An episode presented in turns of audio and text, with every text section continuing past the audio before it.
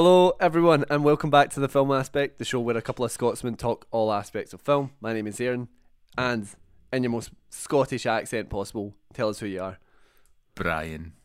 Oh. That's my most Scottish accent. I think I don't know if I can get any more Scottish than mine. You could get TV Scottish, but not real Not. Scottish. Yeah. Aye. Aye. you can't see this, but he's actually got a bagpipe slung over his shoulder right now. He have. thinks I'm gonna. He, he thinks I'm gonna let him play it, but I'll no subjugate you to that. I've been you- do you- practicing all morning as well. much to the the neighbours' discontent. I'm sure. I'm sure they're delighted. Um, I today we're going to be bringing a bit of a patriotic vibe, nah, to the Maybe.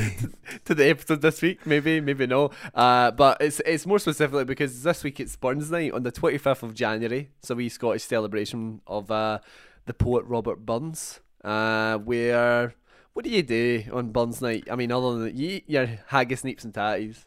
You have have some single malt. Have a, have a, have a wee dram, um, a whiskey, and then you read some Burns to all your family and friends round about the fire. I don't like whiskey. Go to air. What? Don't like whiskey? Nah, mate, I've, I've, I've not got the build for it yet. It no. burns my soul out of me whenever I have a sip. I, I remember once offering somebody, even this was just, na- it was like navy rum. And I was like, oh, right. Uh, they were like, aye, share a, you know, have a drink with me. And I was like, aye, I'll go get the Coke. And he's like, nah, nah, nah, nah, nah, mate. You're drinking it just on its own. And I was like, oh, all right. I remember literally, it must have been about one or two mil of this stuff went in my throat. And I was like, oh, I could feel it.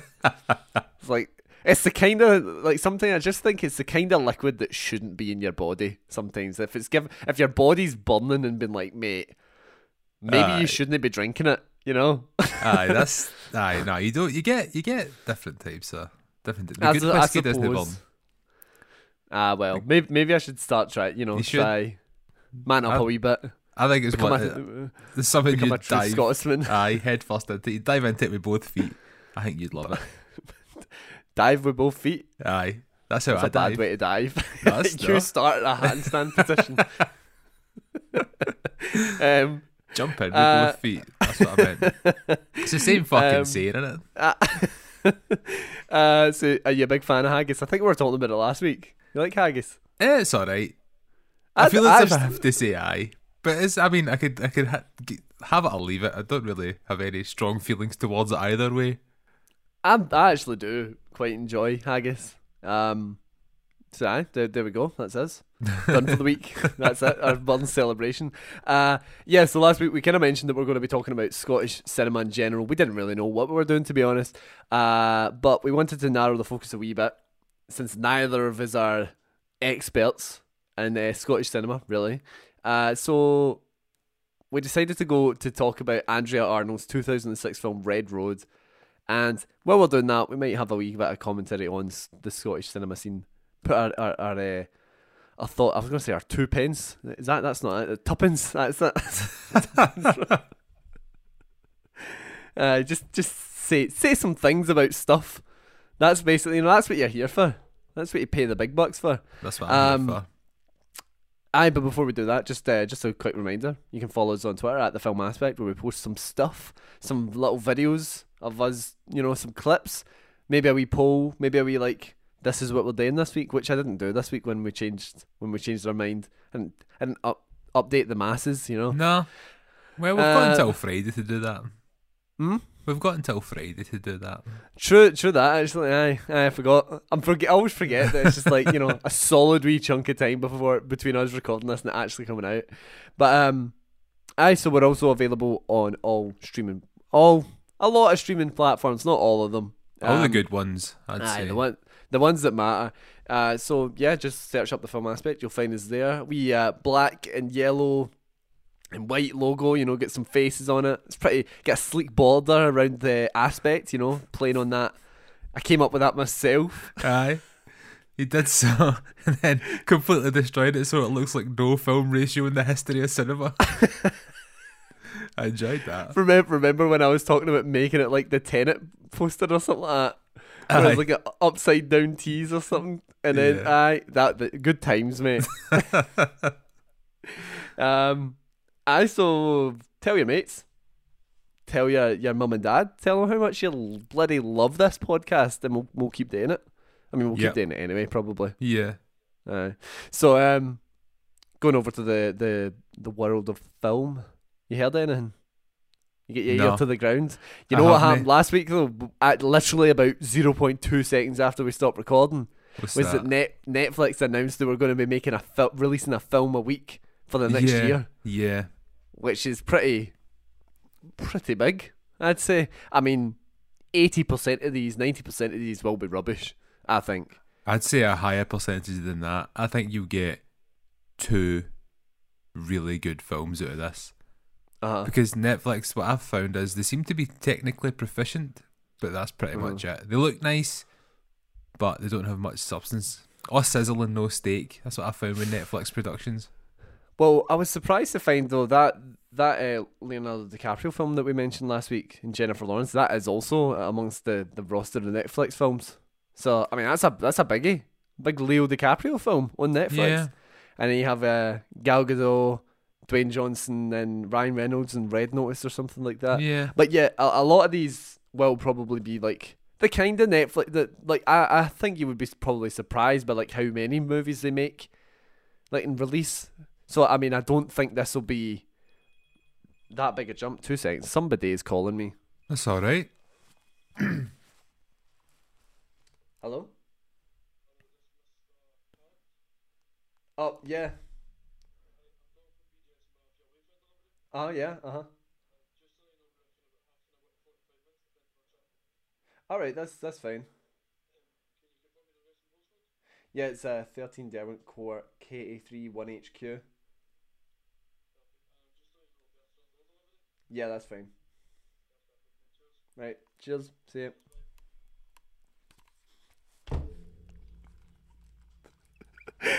One of my. that's them confirming that my de- my shelf's coming. but like when I filled in the form, I done autofill. Right. And, and it autofilled my name in as Aaron's card. so the guy's like, Is this Mr. Card? and I was just like, eh, Oh, I, I. Uh, so. Oh, mate. What a fucking. Oh, what, what a laugh, huh? Couldn't you make it up? Uh, right. I'm just gonna put my notes. Seven thirty, Mister Card. oh mate, that's so funny. Um, and of course Amelia's just about to leave as well, so I'll need to get that in all. Um. Aye, what was I saying?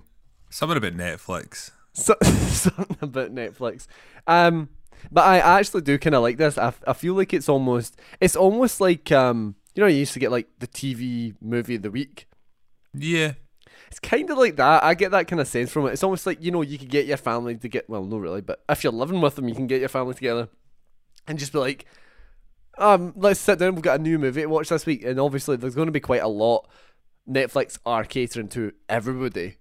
Like they're not. It's not like a certain channel making certain kind of movies or whatever. So like, there's going to be a lot of stuff in there that's not going to be for like you or me or whatever. So.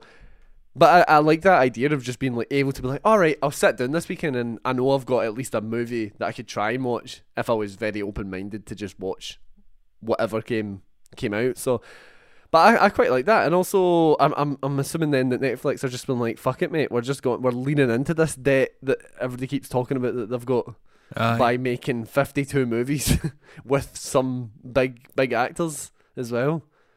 Because think yeah, among them was like Halle Berry directing her first film, um, Regina King as well was re- directing a film, Yeah, so there's Lin Oscar Manuel Miranda as well Yeah.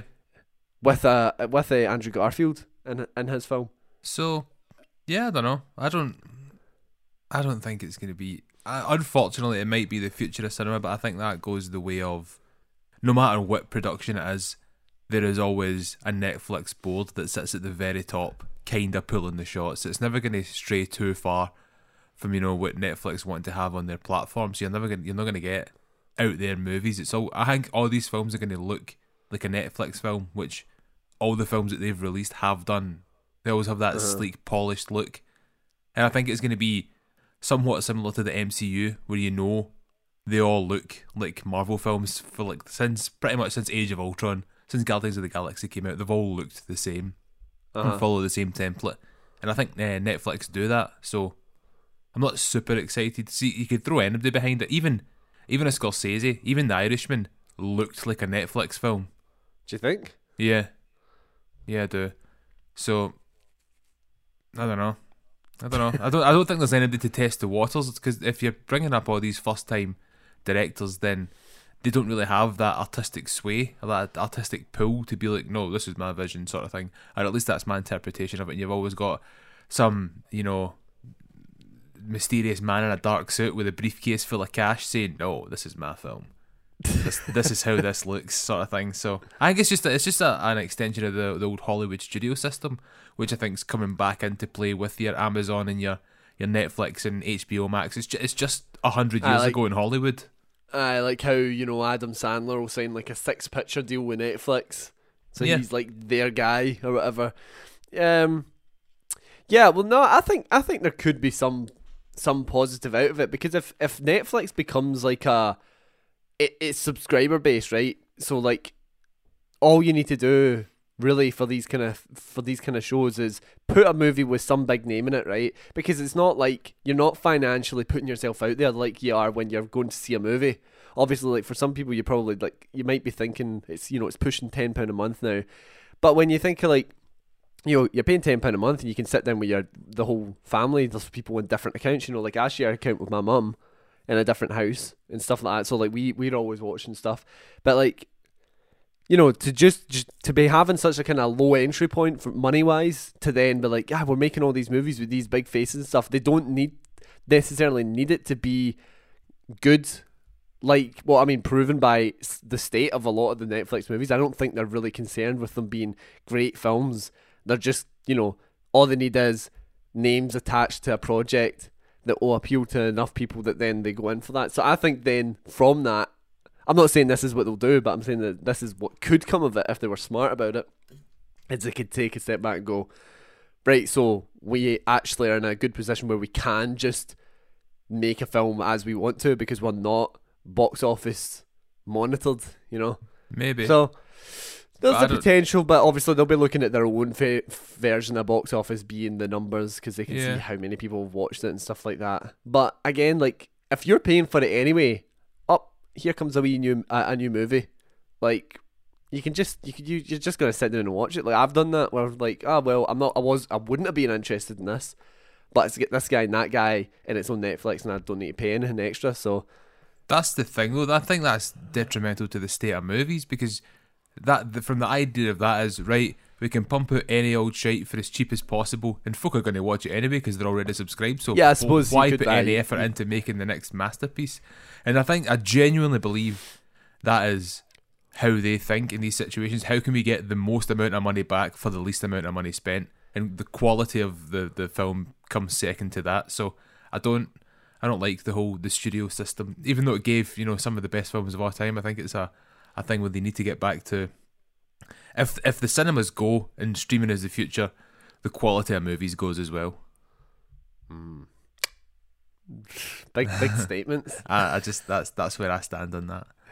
Uh, so my only other bit is something that I saw was uh, you see the trailer for Willy's Wonderland. No. No, I didn't. Nicolas Cage told to look after and clean up a, a like arcade kids place or something like that, and it's full of killer animatronics. and it's basically like they ain't stuck in he ain't stuck in there with them they're stuck in there with him like that's the kind of thing just Nick Cage dating some stupid movies but it looked pretty funny oh I also did see that there was a bit of drama with uh, Ray Fisher the guy that plays Cyborg Yeah. um, he's getting into a, a wee spat with um, it was over apparently some kind of misconduct with uh, Yeah, no, Joss that's been Whedon going on and, for and months, Walter Hamada. Aye, but now that's them saying that he like he was supposed to be in a. They were trying to play it off like it was a cameo, but apparently it was a much larger like role in the film Oh, in right. the upcoming Flash movie, and he's just not going to be in it anymore. So he uh, it, the the title of the, the article I was reading was just that he wouldn't be reprising the role. I don't know if that is in its like just done. Oh, also Justice League is not a four part miniseries. It is one four hour movie. I'm excited about that. I like a long film. I do. I yeah. I mean, I do. I also don't ever find the time to watch. That's why I've not watched Seven Samurai still. but um, yeah, I'm excited for it. But I don't know if I was trying to look up to see if there was any kind of rumors of whether HBO Max would be coming to the UK, and there was nah, like it won't. I'd seen there was stuff they were talking about the potential, but it wouldn't be for like another best part of a year anyway. It's, yeah, it's, they have a like an exclusive deal with Sky, with Sky Atlantic. That's where all the HBO content goes. Like the TV series going to Now TV, and it's, it's the contract with Sky. They wouldn't they? I, I think they're, they're locked into that for, for so many years. Yeah, I know, but if there's content coming out from them, then surely would they not offer a UK alternative or It'll- Europe? Because it's, be it's, just it's just the whole other Store, side I'd of the world. Yeah, it'll, it'll, I would imagine it'll be on some sort of like the Sky store to buy yeah. it. I, I I like if it was just a package wi- uh, within Now TV, yeah. you could buy like the HBO Yeah. Max deal. That would be I'd be fine with that. Like if it was. on the they they pull. I'd say look, this is the only other bit, and then I keep rattling it with stuff. Godzilla get pulled forward. Oh, did it? Godzilla versus Kong, two months to March. And that's doing this the same like thing as Wonder Woman, like cinema and thing. But I, I'm I'm getting really sick of just them being like coming to cinemas March, and you're like, no, it's no, mate. Yeah. Like that will not be out here. We're not going to be in a position that people are going back to cinemas in two months' time. I mean, if the cinemas are open, I'll be fucking gone. Ah, I mean, if it's if it's open, if it's, If it's open, open, I'll go. like we've said before, like all the places that I've been to that have been open throughout various tiers or stages of, of the lockdown, the cinema felt about the safest out of them all. Yeah. You know, because people people don't go there to interact or touch stuff or whatever. You go, you sit down, you watch a movie, you get up and you leave. Like you don't move, you don't talk to anyone. Like Yeah. that's it, other than the person you're with, probably. So, but yeah, I do. I do. Sometimes it's just like, are they just trying to remain kind of brave faced and just be like, ah, it'll be it, it'll be it then. But it does seem like such a weird thing to do to just pull it forward. But clearly, they're thinking more of the HBO Max side of things rather than cinema, because they'll be looking at their, you know, people will be interested in this, but you have to obviously space out your spread out your stuff, so it's like keeps people engaged, and they're probably looking at that spot in March and be like, oh, there's nothing really there. It's a bit of a lull in March. Let's plonk in Godzilla versus Kong and work out whatever replaces that later down the line. Yeah. So, I wa- there was a little from their little trailer though. There was little clips of like Space Jam and and uh, Godzilla versus Kong and stuff. Did you see that? Uh, I saw, saw I saw a post about it on Twitter, but then I watched the trailer. I don't. Uh, it was just very very short little clips Yeah. of, of various things. So Space Space Jam looking all glowy. I, I'm I'm really excited for Space Jam. I don't know why. I loved the first one. Yeah, I wish they would have stuck with the same sort of animation type though. I'm not. I just I feel as if they've abandoned 2D animation in favor of you know because Pixar makes it look all glowy and whatnot. But Uh, I think it's still it's still like it's kind of like 3D environments, but they're still 2D. Like the characters are still 2D. oh, are they? I thought it was I all think so. Pixar-y. Nah, no, no, no, no, no. I'm almost definite it's not Pixar. Like, I'm pretty sure it's it- it's like the actual surrounding, like the environments that they're in, are the your typical kind of animated, uh, 3D environments, but the just the same as the live action movies, where you know, um, but. You know what I'm trying to think? What was the first Looney Tunes movie? Or was Space Jam? That we was, see it was Space Looney Tunes Jam, ba- yeah.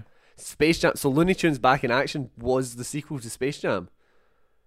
I don't know if it was a sequel. I think it was just how another they- Looney Tunes How they back in action? Oh, but just because it's the Looney Tunes though. Yeah. It's not. Oh, right. So it wasn't like following on from another No. movie. I always thought that was like the second movie. No, I don't think so. Mate. oh well. Uh, so I, for me, having two things on my list being Netflix and Willy's Wonderland, uh, I just, I lots of other things in my mind apparently. Um, so yeah, we're going to be talking about Red Roads and Scottish cinema. A bit of collaboration between the two of them. What is your general opinion on Scottish cinema, if you have one? Being a Scottish filmmaker yourself, I hate it. I uh, that's strong strong words. I don't like it. It's I just feel as if they you only see one type of film, and this this falls right into the hands of it, and it is those two golden words that every you know Film Scotland or BFI look for, and that's poverty porn. If you are looking at somebody, who, oh, that's a terrible neighbourhood. Oh, look at his clothes. Oh, we need to film that. Is and, and absolutely there are places that exist like that. But if you were to, to get an incline of how British life is just through independent Scottish and British films, you would think this is fucking like war torn Burma or something. because it is a state.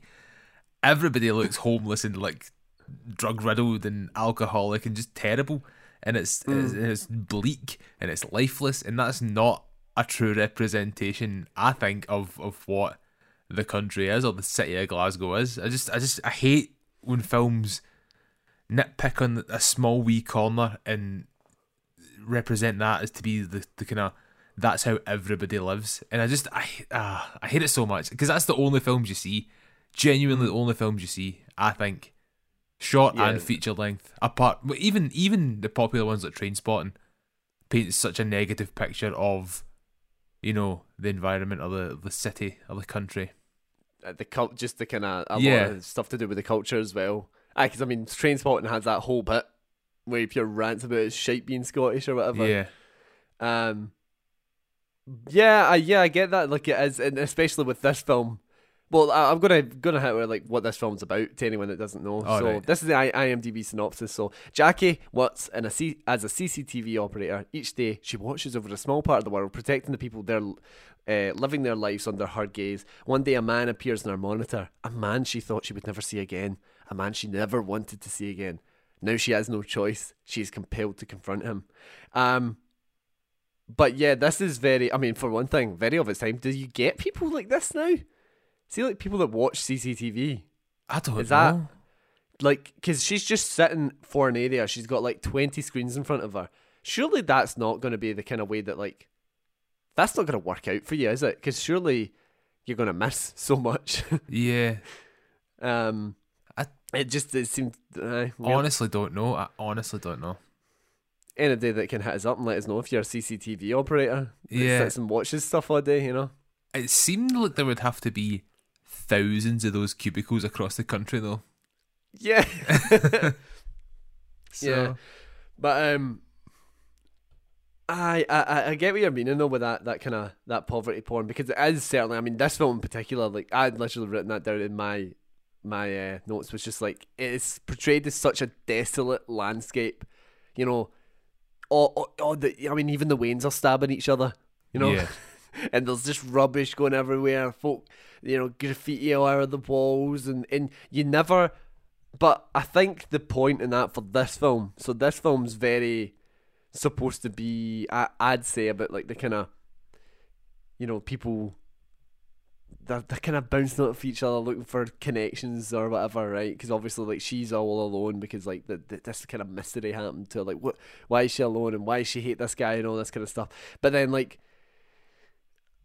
it does i think it it completely avoids you know like it, it barely ever goes into the city centre. There's maybe like one bit where they're at a pub and and even when it is there's actually a party it somehow feels so like sad at the same time. Yeah. I don't know, but the, what what I will immediately say about this, I do find this quite authentic. I think it is a very specific part of of Scotland or whatever. But like, you know, when I'm seeing those kind of flats and these kind of type uh, people and you know like all this kind of stuff, I, I do recognize that as as a form of reality, and I do think it is completely ignoring other sides of it but obviously you want you want some kind of drama and you know yeah. living in the you know the the nice wee suburbs like South Craigs of uh, you know Bale, Bearsden or something like that isn't going to be quite the same.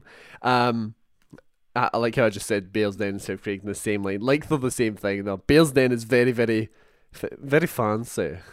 Um, but yeah, like w- what do you think though about seeing settings, accents, culture, and all that that like you potentially recognize. What do you think about that? I always, I can always see it as being staged. Like, and I, I, I get you, the kind of the idea of these settings is authentic, but the execution isn't. I didn't find. Uh, there's just there's so many things like I can I can see. I, I think the the the I can't think of the word, but what you can tell is like with bad editing or bad directing or, or bad anything is I can see when the director shouts action and I can see when they shout cut inside the frame sort of thing. Right. so is uh, the edit of the shot has been left too long because it's just a split second, like that party you were talking about, and then they all start jumping about and dancing, and then they stop when he comes over to talk to her, sort of thing, or it dies down, and I'm like, well, that uh, just I thought it was. I did have issues with like the the the editing and then the framing and a lot of things, and I just what I've written down in my note is uh, from and I, I felt compelled to make notes because I didn't know want to get anything wrong when I was saying negative aspects about film. I'm quite happy to get stuff wrong all the time when I'm speaking in a positive light, but I thought no, I'll stick to my stick to my convictions, and this felt like it was somebody had picked up a book on how to make a film or how to make an independent film it felt very student filmy and as if they had to have a checklist of, well, this is what it says it does in the manual to make me feel a certain way. So I'm going to hold it up in front of me and make sure the frame looks like that. And then we're going to shout action, and then we're going to shout cut. And it doesn't matter what's happening in the frame, as long as it looks like we've made this shot from this filmmaking manual, is going to be a success. And that's how I felt for the entire film. I didn't feel mm. any emotional connection to any character whatsoever. Yeah, I think I think there was one point. So like to go to to go into the story a wee bit more. Um, she sees this guy who's supposed to be in prison for a lot longer than he is. He re- she recognizes him through the CCTV. She starts basically stalking him through the CCTV. Then she starts trying to kind of weasel her way into his life in a way, uh, to the point that they have some kind of relation, which then spirals down to which I always found like a bit of a that was a bit of a kind of whiplash moment for me was when she eventually, you know, she is a lonely person. You find out that her husband and her daughter have died. This guy's got something to do with it, but then he starts showing her some kind of affection that turns into a kind of sexual relationship, and obviously, like being alone, I think she just craves that so much. But then after they've actually had sex, which was a very, very long sex scene, I felt, um, the she she then frames him for for rape, which I found I was just kind of like, oh, I mean, like obviously this movie was kind of dealing with her being a mourning mother and all this, and then there's that really the bit that I found really depressing was when she was hugging, she stuffed her kid's clothes full of like other clothes and then hugs it. Yeah. That that was pretty depressing, but like yeah, this the, when it hit that point, I remember being like, oh man, like this is because you know when you talk about that kind of topic in film, quite often my mind will go to something like Gone Girl, which is so over exaggerated. You know, she's a crazy person, but she's also a genius because she'll think of everything and frame you down to the last T. Whereas this is just like a bit more, you know, I don't want to say nuance, like kind of uh, felt a wee bit more realistic in a way, but it also felt like that was the moment for me where I was like, oh, so that well, is that character willing to go this far for this? you know, because obviously she keeps picking up bits of glass, rocks, and stuff like that, and you're like, what's she gonna do? Like, is she gonna battle this guy? So I was I was very surprised with that, and I've kind of forgotten what I was. but I remember going, I need to get into the story to talk about the point I'm about to talk, and then I've talked about the story and I forget now. But to to round out the story, just so everyone's on board, uh, she then eventually drops the charges. She starts to feel bad for the guy. He has a daughter that's coming over. She then has a discussion with him. She finally is able to reconnect with her uh, dead husband's parents, and she eventually just talks to the guy, and he has a bit of a like, "Here's what happened. I was drugged out my mind. I smashed right into them. They died instantly, and then, and then that was kind of it, wasn't it? Yeah. I mean, yeah, I Oh, I forgot what you were saying. So I, had something to like when you were speaking. I was like, "All right, I need to, need to jump in on this," and then uh, I completely forgot what it was you were talking about. So, um, but yeah, I mean, I, I kind of get you what you're talking about with the student filming thing because it does kind of have those vibes, and I'm pretty sure this was maybe Andrea Arnold's first movie. Uh, because what I didn't know about it, it was the first in a proposed trilogy called the the the Advance Party trilogy, I think it was. So uh, she went on to direct Fish Tank, which I have heard of, American Honey, which I've owned on Blu-ray for years and I've still no touched. I don't even think it's at the wrapper yet. um, but I'm just trying to see. So she'd done a few short films. Red Road was her first feature film. Yeah. Um, but it was it was from you know Lars von Trier. yeah. It it was like him. They they him and a bunch of other people had like decided to do a trilogy with connect like the same characters but different stories. Um, but the trilogy never actually came to completion because it was this one other called Donkey, and then um. I've really had to fight the urge there to not say that like Shrek. Donkey! But uh, the third movie never came to be. Um, Shame. But aye, next week we're doing Donkey. You buzzing? Very. Um, Aye, no. The thing about this film is, I've, I've, I'm back on track now. all right. Okay, you were talking about all these. We're, we're leading. We're leading um, through her eyes to see this guy, and, and we don't know what he's done and all that stuff. But I feel as if there wasn't enough information given for me to like latch on to her emotionally. See, she's a drip. You're supposed to drip fed and fill in the blanks by yourself, but there was nothing unless I just wasn't paying attention. But there was nothing for me to say. All right, I need to follow her story as to why she's following this guy. I'm just like, why is she following this guy? I was like, I don't care. This could be any other guy, and that was my whole feeling between for for the whole, pretty much the whole film. I was like, Mm-hmm. oh, why is she doing that? I don't care. Oh, that's that's happening. I don't care. And Yeah, just I kind of like. See, I kind of like uh, that bit more of a hands-off approach because, like, I, I didn't enjoy this as much. This this is the second time I've seen this, but we were just talking before we started recording. Like, I watched this when I was in uni, and it was one of those like I just sat down. I knew nothing about it, but then there's obviously this kind of aura when you're watching a movie in film school with another a, a bunch of film students. You know, so it's it's a very it's almost like a kind of like a little competition to see who can take the most meaning out of a out of a movie. um, but obviously, like I I am a big guy for, you know, what's been put in besides what you can see. You know, what can you actually pull from a film? And I do like like I can find it. I think I've said before, like I'm always of two minds of. At one point, I find it incredibly pretentious, and it makes my skin crawl when I hear people talking in that kind of way about films, but at the same time, I do like doing that, and I think that's partly why you know you're in a room full of people with thirty odds of us taking all these wee things and saying what this could be about and that could be about, and for me, that sometimes amplifies a movie, and I, I'm starting to see like, oh right, that's that's kind of cool, and I, I like th- I like that you haven't to figure that out yourself. Is that my my bell going? But somebody should get it, hopefully. Uh, it seems like every day and everything happens on a bloody Tuesday afternoon when I'm trying to record these things. All the time. It's always Tuesdays. So, uh, I get what you're saying about the the film, the film yeah, student talk, but I despise that with every fibre of my being. Uh, I hate I hate pretentious people talking about pretentious films. And I saw um I actually read a couple of reviews about this and re- responses and stuff, and it's like, uh, you don't like it just because you don't understand what's happening. uh, and that mindset, I think I've said this before.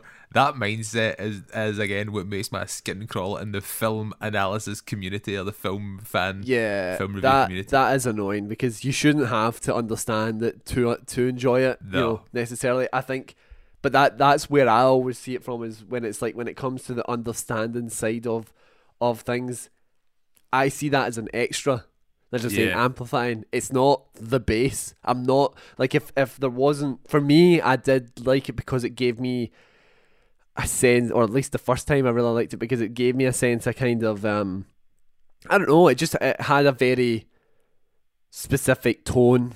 I felt Yeah. uh, and the setting and stuff like that did feel because that's what I was saying. You know, like it is the struggling side of of Scotland, but I, I saw a reality in it, and especially like when you know when it comes to like see the party scene. The party scene really made me feel almost uncomfortable because there was a time years and years ago where like I ended up at, at a party that I also didn't want to be at, and it was not. I'm not saying it was as bad as that one, but it was of a similar kind of nature.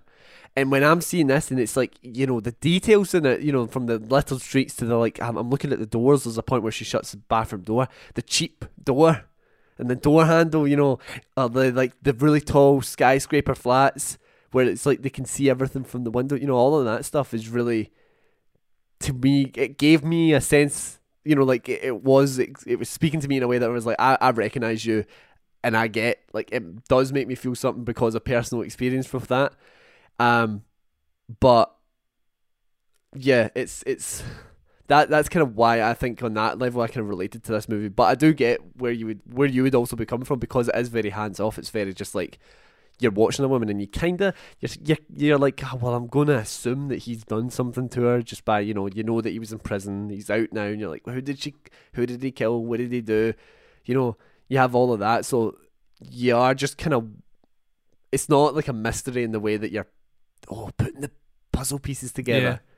because there's only really about three pieces to this puzzle you know so it's just but those pieces are spread out across the whole movie Yeah. um I just, I just, I, to me, as soon as I see even the slightest hint, I'll let it go for a bit, but see as soon as the kind of the self indulgence, self indulgence starts to take center stage, I'm like, nah, Uh. I'm out, I'm out. like Duncan Bannatyne, I'm out. So I switched off maybe 10, 15 minutes in because I messaged you last night when I was watching this, and I, I said like the first ten minutes felt like the first hour. aye. So and that that kind of I felt as if I was watching this film for a lot longer than I was. Um, it felt if I don't know if I've said this already, but it felt to me like it should have been a twenty minute shot, but it was bloated into an hour and fifty. It yeah, actually, you know, that like- probably would work really well as a as a short. Like uh, the film, and I wrote this down purposely. The film felt like Bilbo Baggins in Fellowship of the Ring, like butter spread over too much bread. That was my description. I wrote that down, and I'm like, yes, that is the best way to describe this film. That's you got it. Um, what do you think of the performances? Katie Didn't like Dickie, them. Tony Curran.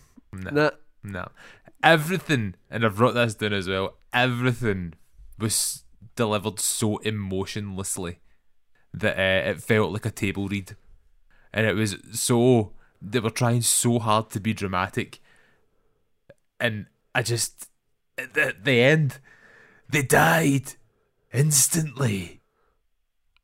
I never saw them. Fuck you. And then shit happens every day. mate, that's how That's exactly how we talk. I know, and I was like, how fucking long is it going to take these people to say this conversation? And that's how I've just felt like every single person was talking.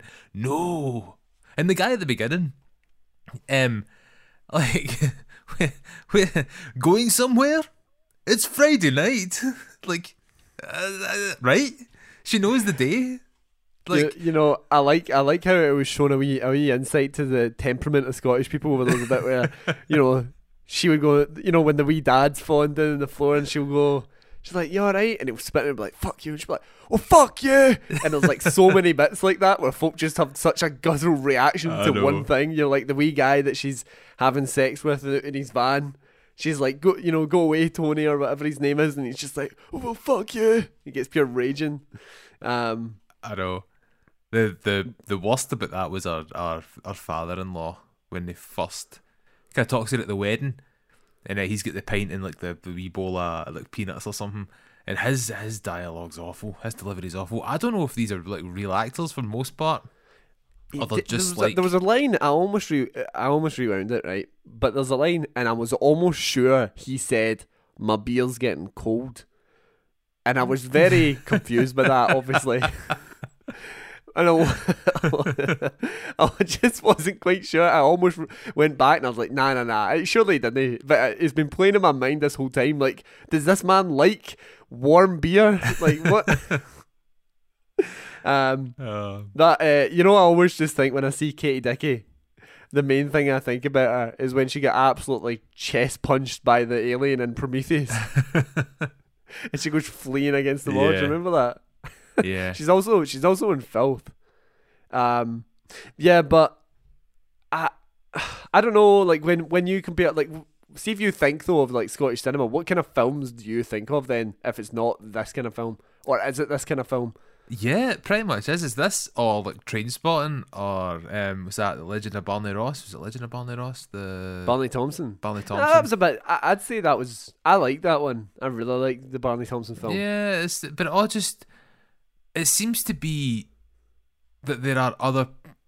oh, I say there are other people. There's not that many people that want to make different films in Scotland, um, Uh-huh. other than Hollywood productions coming and using the locations. But because that's you see it in short film competitions that I've entered and had to like go and and be part of and watch all the films beforehand, and they all make the same poverty porn film. And I just think it's the people who are funding these shorts or like the funding agencies who look for a specific type of film to portray um, Scotland as. And the thing that I have a, a personal, you know, vendetta against, and I think it's true, and as far as I can see, it is true, it is film analysts and film theorists who like to sit in their, their wee ivory towers and then engage with the what's the word engage with these landscapes and these types of people and these um, cultures but they don't want to get too close so they make films about it and they can say aye no but we're we're engaging with the common man. Look at this film we've made from our you know our ivory tower where we talk about you know the feelings of whatever and I'm, I'm not doing a very good fucking job of, of enunciating what I'm trying to say or explaining what I'm trying to say, but that's how that's how strongly I feel about it. I just feel as if it's pretentious people making films about working class people so they can talk to all their other pretentious pals about how in the loop they are with the real struggle of Scotland when they know nothing about it. And I, I get that from lecturers, I get it from other filmmakers, and I just absolutely detest it. See, uh, when it comes to this kind of poverty porn type of, of film that quite often is in these kind of Scottish films, I think it comes from two angles. Like for this film in particular, you know, this is a very um like it's you know, it has like the lottery fund at the beginning and all this, so like obviously it's not like a big budget movie. Yeah. So then obviously when when we're being taught to like write scripts and it's like write what you can actually get, you know? Like think of the production while you're writing the script. Like you're writing this little scene in. Can you feasibly make this? Do you have access to this kind of location? That many people, blah blah blah blah blah. So like I think there's part of that with this. You know, they go, Oh well if we said it, you know, and it's just in the what do, what do you call those kind of flats? High rise, I think. I thought that's the Uh, just high rise or something. uh, I, I thought there was maybe a different word, but it's like you know, you set it in the high rise, so you know, there's just all you need's one flat. Which, if it's going for sale, it's going for sale for like twenty grand, you know, and and uh, like uh, that type of one that they were saying they were showing, especially ten, you know, fifteen years ago. Yeah. Uh, and then you have a minimal characters that set out in the streets, and all the only set, the only actual set that they really needed was the CCTV, because everything else is just houses and flats, and then maybe you get a pub as well. Which I mean, even when I was saying like you, when you were filming one of your films, you'd done the wee cafe in town. Yeah. So you know, like th- those kind of things are all accessible. So that's one thing away I, I see when they're making a film like this. But the second thing, though, and I think this kind of ties into Trainspotting a wee bit more, is just the fact that it's kind of like the Scottish attitude. Like we're never kind of like we never boast. It's not like uh, the the kind of culture around Scotland is to always be like, ah, well, you know, if you had this really good achievement, it'd be like, ah, you know, it's all right. You know, you're never really going to be like, I'm the fucking best, mate.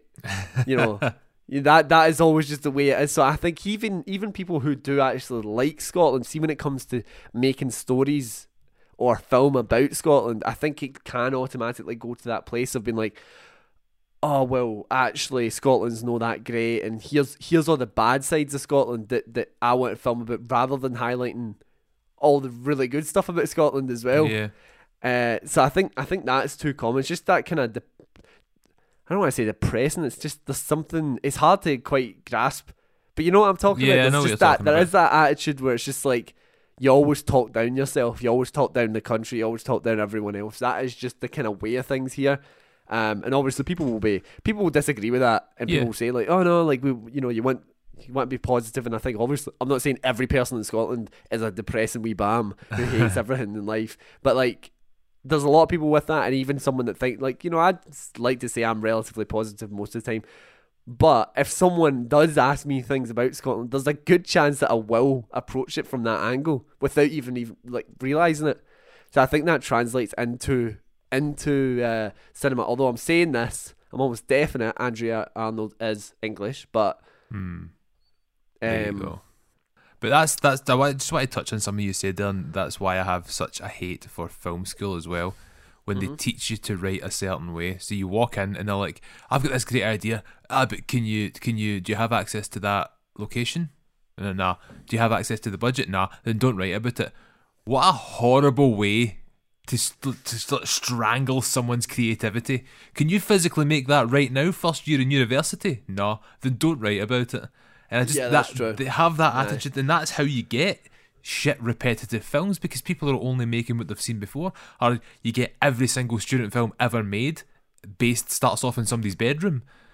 Like Mm-hmm. I've seen it. I see this film, you know, ten, especially if it's in a class. When I did the joint class with the filmmaking students, everybody made the same film, and that's Mm-hmm. why. And I just I hate. That's why I, I left film school twice because I just could not get on board with what they were trying to teach me. They were trying to stifle your creativity. They were trying to, you know, brainwash you into making the types of films that they think will become popular, they think will get made. Right, make this film about this, you know, this alcoholic, get homeless guy outside the shop down the street, and that'll get you awards. That's a good film.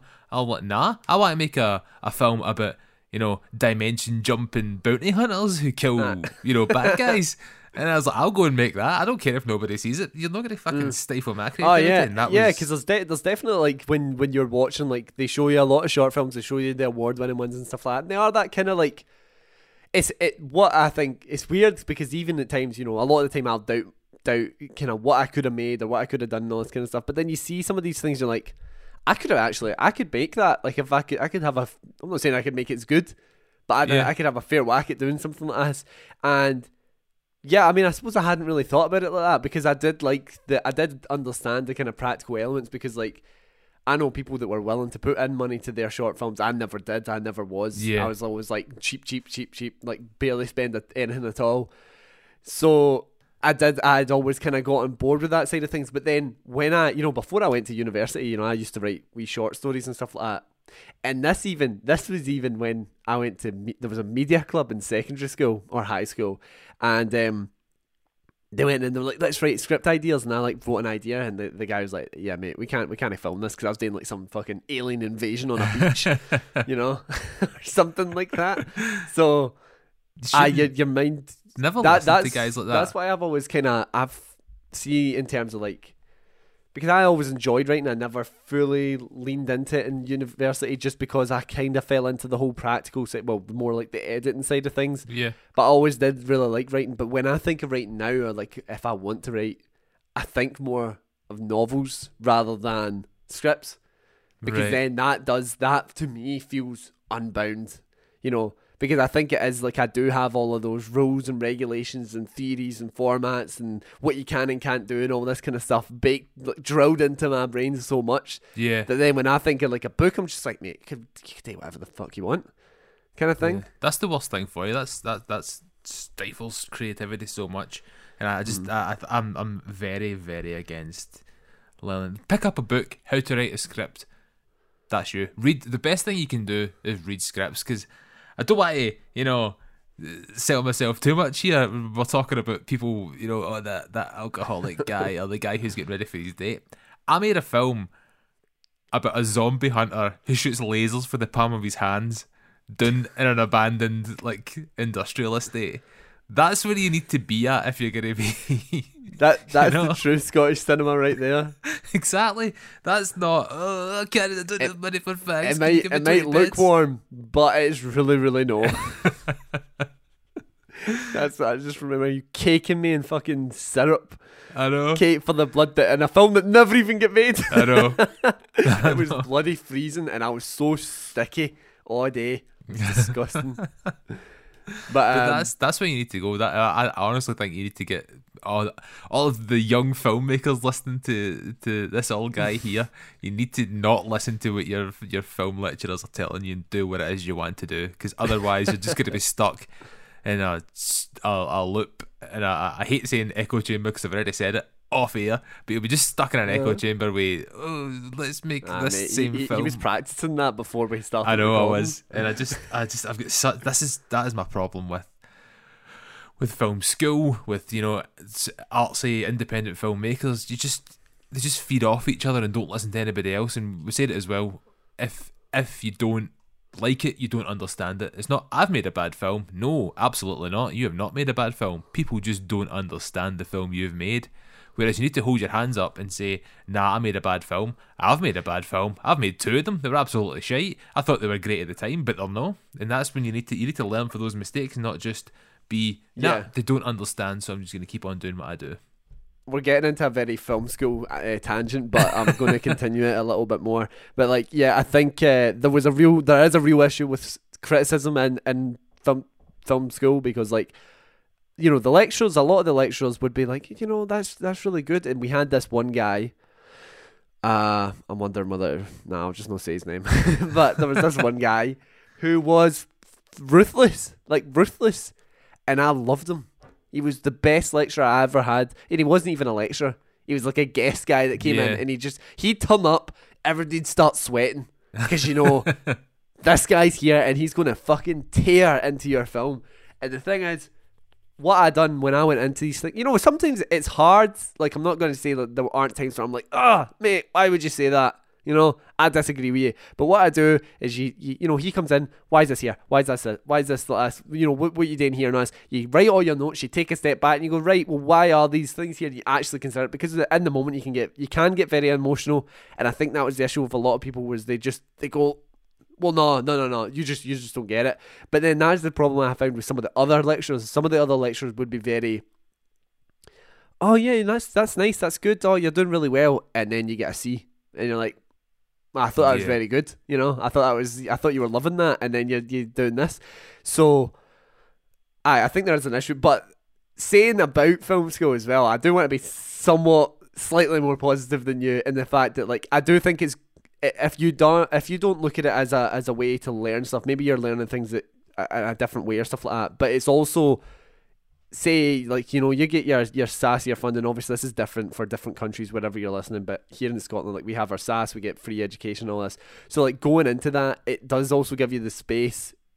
If you don't have a job as well, like I did though, I mean most people, students probably still have a job as well, but it gives you the space to kind of just go and and work in your stuff a bit more carefree because that's something I wish I'd done a lot more now that I'm out of education and I'm having to work and try and put in time to do other things as well. Um, but it gives you time for that and also the time to like meet people because they always say, you know, not everyone's going to leave, go to film school and become filmmakers, but some might, some will. And these are pe- people that you could potentially be working with at some point as well. So it's good. It's a way to make those connections whilst also fully focusing in on your craft. So yeah, there you go, boy, boys and go. girls. A nice wee, a nice wee uplifting message from yeah, boy. yeah. I'll save yourself four years of grief, pick up a camera and go and just start making movies. Everything that you could Mm. possibly hope to learn from film school over four years, you could watch in an hour in a YouTube video. Go, Al- pick up a camera, also, learn how to light. learn how to frame. That's you, you're a filmmaker. Also, there's some good books. Good there's books, some. yeah. I'd say there's some good books as well that are like I remember reading a, a, journalism one, but it was all about like magazine writing and pitching and stuff like that. And I remember being like, "This is so dense." Within like every page, I was like, "Mate, get the highlighter out, highlight it all." I was loving it, but yeah, I'm gonna move on from this because we're, t- we're talking about something completely different. But um, I um. I'm not sure really what I think about Scottish cinema all too much because I don't. I I'm always kind of withdrawn from it a wee bit. I think sometimes I can like if I hear the Scottish accent in cinema, sometimes I'm kind of like it depends. There's a very it's weird because of a place that's so full of so many different accents. I mean, I've like you know I've got an accent that people probably don't like, but there's something there's a very particular Scottish accent that only works that works for me because you know if you get your Ponce I don't want to start attacking different sects of of Scotland, but there's some places with some accents that I'm not too ki- kind uh, yeah. too much of a fan of, and, and it's very exaggerated. And there's that tendency in film and and and that to, to exaggerate, especially especially in Scottish media. There's such a thing about amping up the Scottish accent, but you're creating something for a Scottish audience. So why are you amping it up? I don't get that. Like the the you know you roll your R's. Yeah. You, you, you know all this kind of. It just it just makes me cringe an awful lot because I'm like, who are you advertising this to? Is this the vision of Scotland that you're trying to give other places or to Scotland itself? And we, you know, every Scottish person's going to look at that and be like, aye, but no one really speaks like that, you know? Um, but I Red Road uh, had uh, had the cha cha slide in it as well. Yeah. Like that bit. That was a high note for me. Remember that? It was used to be always on. Do you, do you ever go to do you ever go to Brewster Bales when you were younger? No. Ah, mate. Before my time, I think. Before your time? Yeah. Nah, because I went there. After your time, you mean? Oh, after Do you know what I'm talking sorry, about yeah. then? Do you No, know no idea. about? No idea. Do you know? Yeah, you don't know who Brewster Bear is. He's like an eight foot bear, Beer? with a red T-shirt on that used to go dancing or something at this kid's place. no, never heard of it. Cha Cha Slide was on repeat at that place. That's all I have to say. Um, so yes, uh, it's been a bit of a weird episode to be honest. Yeah. Yeah. I will we say, this, though- that. will say though, um, see, there's a few things that have annoyed me that I'm still going to talk about in this Red Road All film, right, okay, okay, okay, okay. and that is the the final confrontation. Things amped up very much in on, on the drama scale, and as she was running across roads, I only saw one car, but I heard like as if she was in the middle of a motorway, and I'm like, let's get on here, and there was car horns, cars sped past, and I'm like, there's, I've seen one car on the road, no even gone that fast, but they had the shaky cam, and they were trying to get us as if it was in the middle of this big, this big busy thing, so that annoyed me. The score was far too over the top for what the film was trying to be. I remember her when she was drinking that bottle of beer before she was up to the party, and she was following about, and there was this big menacing score. And I'm like, right, guys, dial it down a wee bit. It just the score is probably good. Like if it was in another film, if it was in a film that, that matched the level of intensity, but I just don't think it fit for this. So I'm trying, I'm trying to have positives with the negatives. Um, and the thing that really annoyed me and I, I felt was so like overindulgent or self-indulgent was when she finally goes to her in-laws house and she sits down and have a cup of tea I don't understand why we had to sit and watch the mother-in-law pour three full cups of tea on the single shot. That really annoyed me. I was like, how long? We get it. There's three cups. There's a teapot. She's going to pour three cups. I don't have to sit and listen to it fill from bottom to top with three cups. And it really annoyed me. I don't get why she was standing outside a shoe shop either, looking in at the end. I just felt like that was. There's there's so many of those shots that are just flung in What bit we at the end? At With the very shop? end, um, Was it not because she was looking in at the shoes, maybe. I don't know. Wait, you thought was it a shoe like shop? at the or was it very end, aye, before she goes and does whatever she does at the end. Um, aye, no, but there was so Maybe many of those thinking, shots. "Mate, I've been running all over the place. Need a new pair of shoes. Running in front of cars in But the middle of motorways. It just it seemed to me they were trying to get as many like rundown looking places as possible squeezed into the runtime so they could say, aye, it's not just this wee area of the flats that's run down, it's it's everywhere. Um Mm. and that was my pretentious voice. So my my my final feelings on this film, personally, speaking as a creator, future creator, and an aspiring filmmaker of feature length movies, this is me, heart, hand on heart. Uh, I feel as if making a film, you have to respect the audience's time, respect it enough to show them uh, like kind of only what is needed to push the narrative forward in an entertaining way. Because you're making a film, I feel as if you're making a film to entertain, and I don't think this film did that.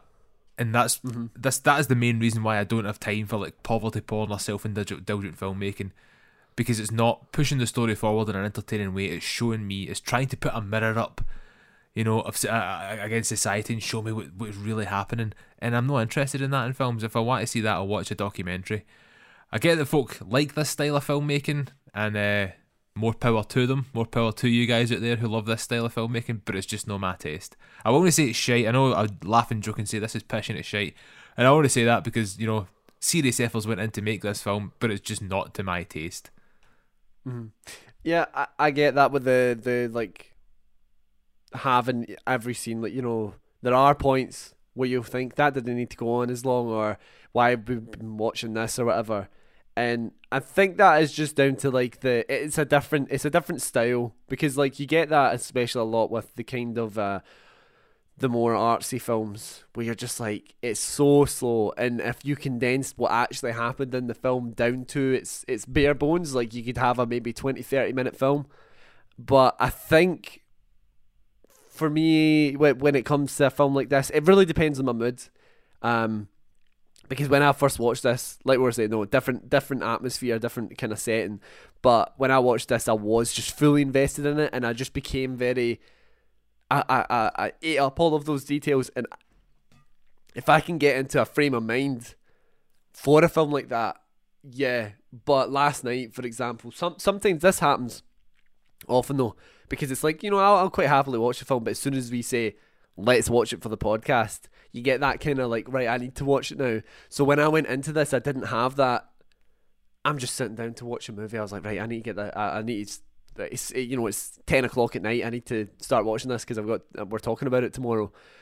And then because of that it didn't have that just seeping into the atmosphere of the film and i struggled with that and then it does then the you, you do start to think this is so slow but it's it's it's a hard thing to. I feel like I'm like on the cusp of getting what I'm trying to get at, but like you need to be immersed in a film like this to enjoy that kind of thing. But obviously, it's not for everyone, and obviously, it also even for somebody that is into stuff like that, it can be hard to get into that frame of mind for it. And I think this film is so entirely dependent on that. Whether you enjoy that or not, it's just whether you're able to to just become a part of that because it is supposed to be like you're saying holding the mirror up it's supposed to just be like reflecting real life and that's why i think you get bits where it's like pouring the tea or Yeah. just you know hanging about outside bits and watching you know all this kind of stuff and the, the wee dog that wee fat dog I know. That's that was one of my, eh? my main gripes. It was like, is he saying, "Come on, you've had a long, tough day"? That dog's clearly no well. Why the fuck's he dragging it about all day? Leave it in the house to sleep. I had no sympathy for that guy and all the sympathy for the dog. Also, another thing which really annoyed me. This is more of the technical side. Uh, How high quality are those CCTV cameras? Because see when she's looking at him and he's got the boots bag and he follows his we find out later is his daughter. And then there is a close up, a crystal clear close up of her hand, and she couldn't be purposely try to show the camera what's in it anymore if you tried. I'm like, that is full HD image quality. did- that is the best CCTV camera ever. it's because even a lot of CCTV from modern places now, 15 years later, are very like that static kind of Yeah. Like it'll jump about the place. I'm doing a wee jump about the now for them that didn't couldn't audibly hear my head moving. Uh, but um, yeah, that was they, that's some good. You know, only the highest quality stuff from uh, the Scottish CCTV business. You know, we get the best cameras in the game Yep. when it comes to watching people on the street. I've always said it. Um, so I that that's uh, that's it. The film aspect. For me, the film oh, I to say aspect. aye. the film aspect.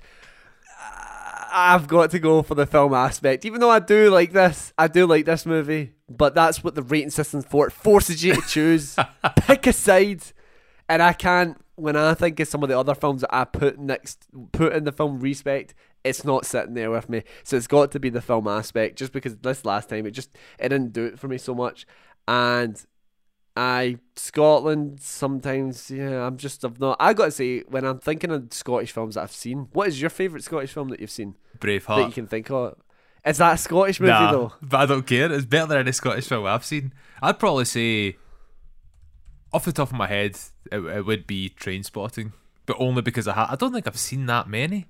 Or I am not a fan of Trainspotting I liked at it. all I've only watched I it like- once. Like I liked um I liked uh, uh the second movie a lot better actually um and I got to say the Legend of Barney Thomson is is actually up there for me I Mate. really really enjoyed it cannot believe I forgot this. I, I I looked this up last week to talk about it, and my favourite film that of Scotland that's produced of all time is the original Wicker Man. Cannot believe I forgot that. That is a tremendous didn't know that. movie. um, I, I'm so angry at myself because I, I made a point of writing it down somewhere last week. I was like, I need to talk about the Wicker Man because the Wicker Man's amazing, and they are talk Uh-huh. like this in the Wicker Man, and it's uh, that's just why. I love it. They'll get that proper. I don't know if if, if that's how they talk in the Orkneys, but that's that's how they talk in the Wicker Man. uh-huh. Um, what about Ned? You seen that? No, I haven't seen Ned. that movie. It's very, yeah, it's everything that you were just talking about there, Oh, is it? except except worse, uh, in my opinion. Uh, I'm just gonna quickly. I'm looking. I'm looking under the skin. Under the oh, skin. Under the Skin, yeah, definitely. Under the skin is a cl- but then that the thing with that is just because it's not so much based on anything it, but that is a version of the dire looking Scotland fits entirely the the the the, the themes or the the yeah, the kind of what you need for that movie is definitely. completely captured through that side, that kind of perspective of Scotland, and I really do like that. I'm trying to think though, we we need some like happy, you know, some happy Scottish. Rob Roy. There you go. I've I've never seen those movies. what? Um, you ever seen Highlander? You said. oh no, I've seen Highlander. It's, it's a load of pish. It's absolutely not. I've not. spoken about this before. It's, It's it's with you. Not. It's I know terrible, terrible movie. Nah, I don't understand It's- that in any any facet. Nah, I just I, I just Mate, really hated it. You just I don't think- I- you understand know, I- it. I genuinely think if you made the Highlander now, it would be far, far better. I genuinely think if they were to Mm. remake Highlander, it would be. I would be into it because I like the concept. It's a cool think the- concept. The execution is fucking atrocious. No, I I, think it's it's it's a bit of a, a um of its time, but I think it I still think it holds up as far as eighties kind of sci-fi action flicks go. It suffered from horrible, horrible sequels, but the I think I still think the the original Highlanders Highlanders good. I like it. like it a lot actually. Nah. Like it a lot. Um, so uh, on to what we've been watching. You didn't watch anything, did you? I watched two things. You lied to me. You I said you didn't watch anything. I well, I watched two things. I now have two five star movies on my Letterboxd. Oh wait, two in the same week. Two in the same week. New are these new watches? No.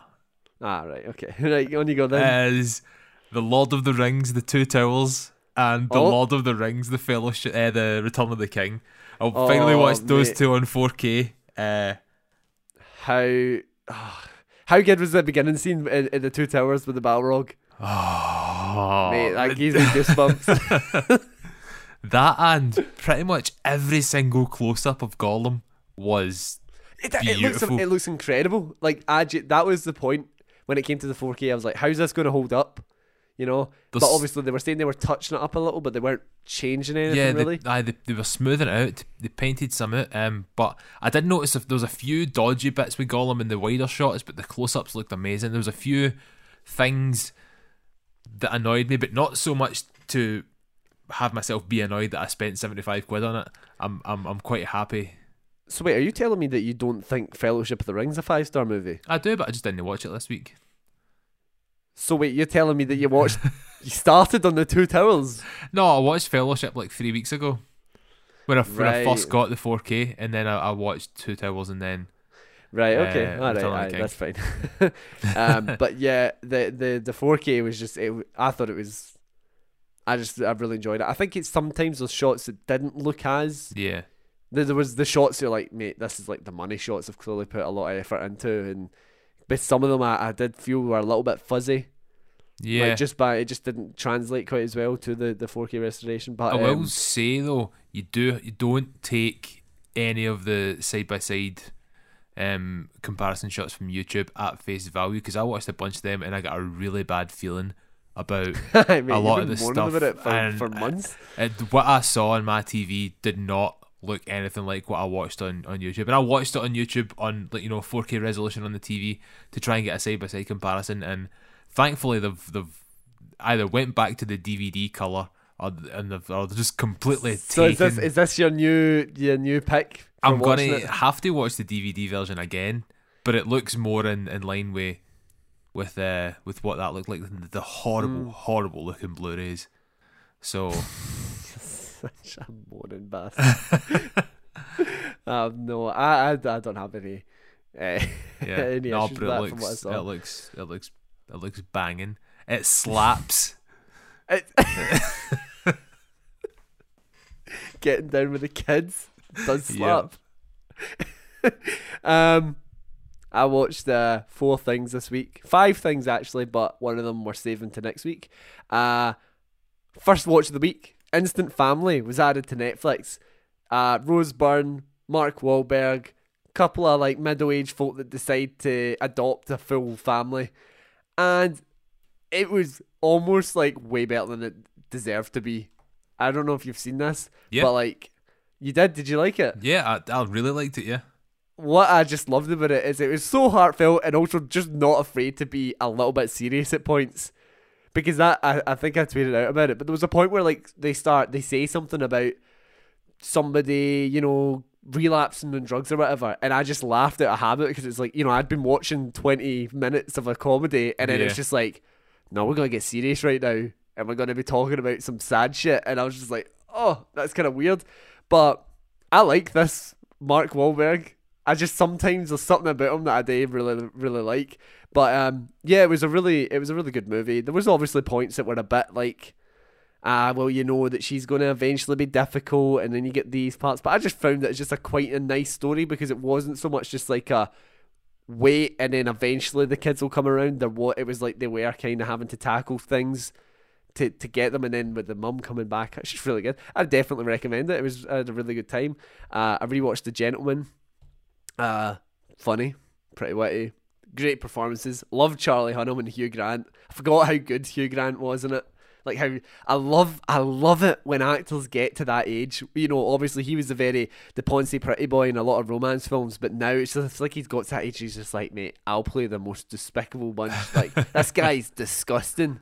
But then also like he'll play great. You know, like Paddington. yeah. It's kind of like roles where he's not afraid to take take the piss out of himself anymore, and I love that when actors do that. I, I- oh, it's just so great. So I've really really enjoyed this. I forgot that they're making a TV show based off of this. Um, oh, are they? I didn't. They're didn't developing a. TV show based off this. I'm not sure if that's just going to be like the same characters or is it going to be like how how could that work or if it's just in the style. Um, here's something I've been looking forward to moan about for a while. For the moment I saw it, I knew it was going to be terrible. But Songbird, I was saying earlier, the movie set in 2024. You're four, three years into lockdown. Uh, it's like you know, there's it's set in Los Angeles, I think, and it's like you know places are wrecked. The the the famous light lighting up Ferris wheel thing at the beach, it's all broken down, and the the highways are empty, and there's grass growing, and there's signs up, and like eight million dead this year, and all this, and I'm like. How fucking insensitive is this movie? it pisses me off so much. For right, let's just talk about the. I'm going to be as quick as I can about this to make to point out just the movie on its own, it's dull, it's predictable, it's terribly written, and some random pointless shit happens. Like there's a point, and I'm literally think the only reason for this was you know you get Peter Stormare as the bad guy in it. And I've no idea what his name was, but basically there's this bit where he's like he turns up, you know, the he's a part of sanitation, and when sanitation turns up, that means you've been detected of having COVID, right? And it is actually there's no there's no hidden oh is this like a take? Is this supposed to be a commentary on the COVID? It is COVID. They say it. It's COVID twenty three it's not there's no there's they'll they'll hit it with all the wee trigger phrases of the last year to to just get some kind of reaction out of you. But he basically there's a bit where he's about to turn up and then he just it just kind of cuts to the side. And there's this crazy guy who I've seen in films like Limitless just sitting like talking. He's like what's happening? You know he's up he starts talking to him. He stabs him. And the guy's like "Ugh," you know d- dying obviously gets stabbed falls to the side and then it cuts back to like like it just continued the scene before from before and I was like they genuinely just put that in to be like oh this guy bad he stabbed people. that's literally it. And I was like, that's so pointless. Then there's another bit where the guy, you know, he's running about, he's getting chased, he's set up, and there's people chasing him with guns and. Some random ass guy just turns up and just starts blasting folks, right? Helps him out the place, and then he goes, right, come on. And he's like, nah, I'm going to stay here for a bit. Never seen again. never referenced before, never referenced after. Just put in the like, how do we get this guy out of here? Uh, a random maniac with, a- machine gun turns up. Aye, that'll do. Ah, it's so annoying. Everyone's terrible in it. I'm actually disappointed for every person that showed up in this movie. Craig Robinson's in it, um, of like The Office and Hot Tub Time Machine. um, uh, the, Jake's dad from Brooklyn Nine Nine, Demi Moore or Demi Moore, however you want to say it. She's in it. Ale- uh, Alexandra Daddario or something, or is it Alex? She's in it. Uh, why? It's so. It's just. It's so pointless. It's so weird, and it just feels like how quickly would you like As soon as the fucking pandemic kicks off, let's let's make a movie, boys. Let's make some money off of this. I mean, like literally, what we're ten months into that, and that movie, the, the movie's out already. Yeah. You know, how quickly did you need to make that? How quickly? When you, it's all it's Michael. It's a Michael Bay produced movie as well. So apparently he's like the string puller to try and get all the things done. But I just found like no one wants to see a movie where they're like eight million dead this year when we've just passed two million deaths for Yeah. COVID. You know, no one wants to be like. Oh no, they're doing scans and like I'm stuck in the house and now my parents are getting taken away because like it's at, it's not obviously happening to the extreme of this movie. Obviously, it's exaggerated, but you know, see in this at the very beginning of this movie, they have it where you know she's in the house with her with her gra- or gran or something like that, and then her gran gets sick, and then her gran dies. Right? Sorry to spoil it, but fucking don't watch it. Right? But you know, who, who see the amount of people in the world right now that will not find that in any they'll they'll just be like, mate, people die all the time for this now. Like you, going, people just going to be upset by that, not just like, not in a good like, oh man, that's such an emotional movie. Like just no one's going to be entertained by this. I don't think. Well, obviously there will be. There'll be people. I said I wasn't going to take long, right? So, aye, it's it's, ah, it's, it's so annoying. I just I hated it. It's a shit movie, regardless of the COVID. Like, see if it was just a random pandemic. But I mean, there's literally like there's guys who are immune in this, and they call them uni scums. And then there's a bit where like this guy goes, "Oh mate, you're late for my delivery," and then he just turns around and goes, "You're just jealous because I'm immune." Nobody said anything about that, mate. Like nobody mentioned the word. First line of the movie, pretty much. hated it. Hated it. Um, last thing, watched the first two episodes of WandaVision. Not sure how it feel yet. Everyone's raving on about how good it was, and I'm like, eh, I'm kind of waiting for it to get good. Right. Like it's going through different eras of TV, so it's the 50s and 60s. I think was episode one and two. I'm assuming it's just going to go decade per, per decade, you know, like with each one. I it, so it basically is literally 25 minutes of sitcom. Last 30 seconds are like, ooh, what, what was that? Oh, right. You know, it, it- you know that that's it so far. So I'm hoping it progresses a wee bit more, but it's not like the crazy thing that everyone was making out to be. At least from what I've seen so far. But I, they're all the things I watched. Hi. I try like so like see the thing is as well I have no notes but these things I just put the titles and I I deliberately didn't do that because I was like oh keep it keep it short when it comes to that movie but I just couldn't um so thank you for listening everybody we'll be back next week we're going to be talking about Wonder Woman 84 or is it 1984 is it just 84 I think it's 1984.